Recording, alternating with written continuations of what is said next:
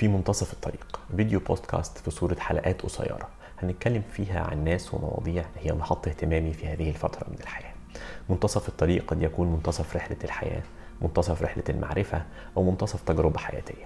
هشارك معاكم أفكار ومواضيع لعلها تكون نقطة ضوء فترة استراحة أو دعوة للتفكير في وسط أسبوع مزدحم أنا علاء النواوي أتمنى الحلقات تعجبكم. صباح الخير. أهلا بيكم في الفيديو الثالث من سلسلة في منتصف الطريق. النهارده جايين نتكلم عن القراءة برضو الحقيقة ولكن عن كتاب آه، تحديدا معين اسمه جريت. جريت آه، كلمة لفظ إنجليزي آه، يمكن الترجمة بتاعته يعني المثالية أو أكتر حاجة قريبة هي المثابرة إنه الإنسان يفضل ورا آه، مهمة معينة أو هدف معين وي- ويسعى وراه عشان يوصل له.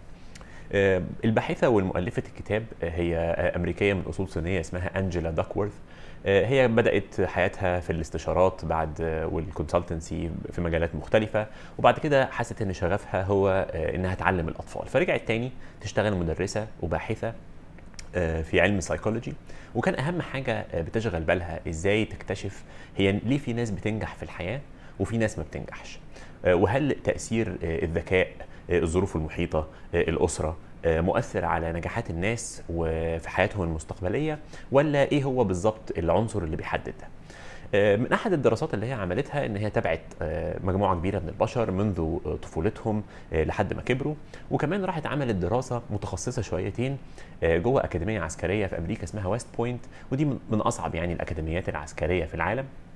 وكان الهدف منها إن هم يعرفوا ليه الناس اللي بتشترك في الأكاديمية دي أو بتنضم إليها رغم إن هي بتطلب مؤهلات مرتفعة جدا في البداية في ناس كتير بت آه، بتقع من التمرين وتخرج منه بعد شوية. لقوا إنه آه، بعد دراسات كتيرة آه، أكتر ناس قدرت تكمل في التمارين وأكتر ناس قدرت تنجح عامة في الحياة هم الناس اللي عندهم عنصر الجريت اللي هو المثابرة. طيب إيه هو الجريت ده؟ وإزاي آه، آه، تقدر نصنفه؟ آه، لقيت إن أهم حاجة آه، بتصنف الجريت ده هو عدة حاجات نمرة واحد إن رغم أهمية الذكاء والبيئة المناسبة اللي حواليك والظروف الاجتماعية طبعا اللي أكيد بتأثر على كل الناس ولكن ال- الناس اللي بتنجح في الحقيقة هي الناس اللي بتقدر تستمر في المثابرة وراء هدف معين أو حاجة معينة أو عادة معينة وتكمل فيها لحد آخرها. اتنين ده مش معناه إن الإنسان يستمر في حاجة غلط ولكن يستمر فيها وهو منتبه للإشارات اللي بتجيله اللي بتنبهه إن دي آه، الحاجة الغلط ولا الحاجة الصح اللي هو بيشتغل عليها.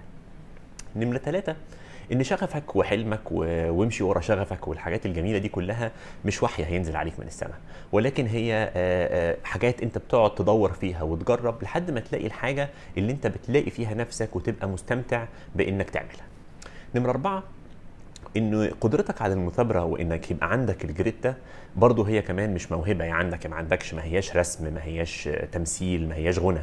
ولكن هي آه، آه، عضلة و skill تقدر تنميها مع الوقت بحاجة هي بتسميها في الكتاب deliberate practice.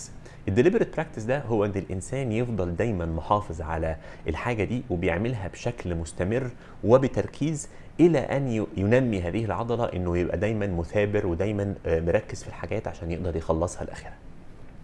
خمسة إنه مفيش مثابرة من غير روتين وإنه آه، لو أنا بخطط لحياتي إن أنا أبقى آه، ناجح في حاجة معينة متميز في شيء معين ما ينفعش تكون أكون بعملها لما الظروف تسمح ولكن بعملها جوه روتين معين وإن الروتين صديق جدا للنجاح والمثابرة.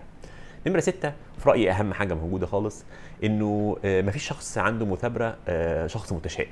المتفائلين بس هم اللي بيقدروا يكملوا المشوار لآخره وإنه مفيش أي حد متشائم عمره حقق أي حاجة. ال- الكتاب والباحثة اللي كتبته آه، وجدت في الملخص انه رغم إنه الظروف المحيطة والظروف المادية والاجتماعية والأسرية للإنسان آه، بتؤثر أكيد وذكائه بيأثر على نجاحه أو عدم نجاحه في المستقبل لكن ال- الأساسي لأي حد حقق أي نجاح هو قدرته على المثابرة وإنه يبقى عنده آه، النوع ده من الجريت والنوع ده من من السكيل أنصحكم بشدة إنكم تتفر... تقروا الكتاب أو تسمعوه. آه، ما يتهيأليش إن هو موجود آه، باللغة العربية ولكن آه، موجود باللغة الإنجليزية طبعا وموجود على كل الأوديو بوكس.